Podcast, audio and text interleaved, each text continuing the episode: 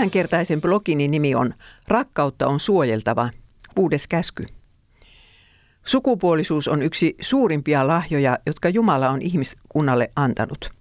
Jumalahan se keksi seksin, jotta mies ja nainen voisivat tuntea toinen toisensa, osoittaa rakkautta toisilleen ja saada lapsia yhdessä. Seksuaalisuus on lahja myös selibaatissa elävälle ihmiselle. On rikkautta, että mies ja nainen ylipäänsä ovat erilaisia ja täydentävät toisiaan. Raamattu sisältää kuitenkin sen meidän aikaamme loukkaavan vaatimuksen, että sukupuolia on tasan kaksi ja sukupuolielämällä on olemassa tarkat raaminsa.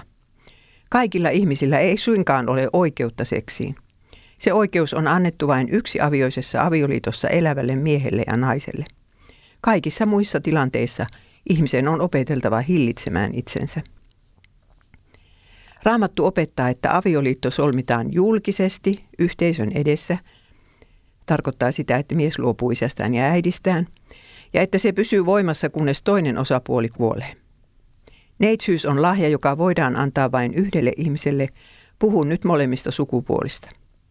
Julkinen avioliittolupaus osoittaa, että vastaanottaja antaa tälle lahjalle sen arvon, mikä sille kuuluu.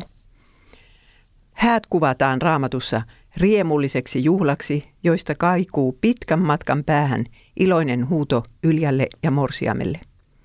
Mies ja nainen saavat silloin toisensa sekä yhteiskunnan edessä että fyysisellä tasolla. Koska molemmat osapuolet aloittavat seksuaalielämänsä vasta avioliiton solmittuaan, vältytään paitsi sukupuolitaudeilta, myös monelta mustasukkaisuuden piinalta. Tämä on siis raamatun opetus. Mitä sitten tapahtuu, jos raamatun seksuaalimoraali unohdetaan? Haureuden synti on erilaista kuin muut synnit. Siinä rikotaan erityisen vahingollisella tavalla ihmiselämää vastaan, sanoo Paavali korinttilaiskirjeessä. Sitoutumattoman seksisuhteen päättyessä hylätty osapuoli tuntee, että hänet on otettu koekäyttöön ja huonoksi havaittu.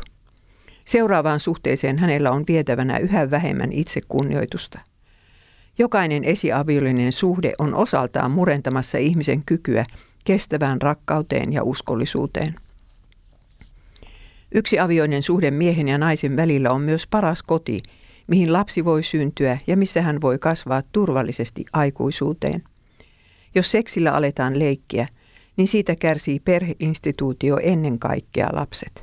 Katsokaa ympärillenne mitä sukupuolinen vapaus lainausmerkeissä on tehnyt lapsillemme ja nuorillemme.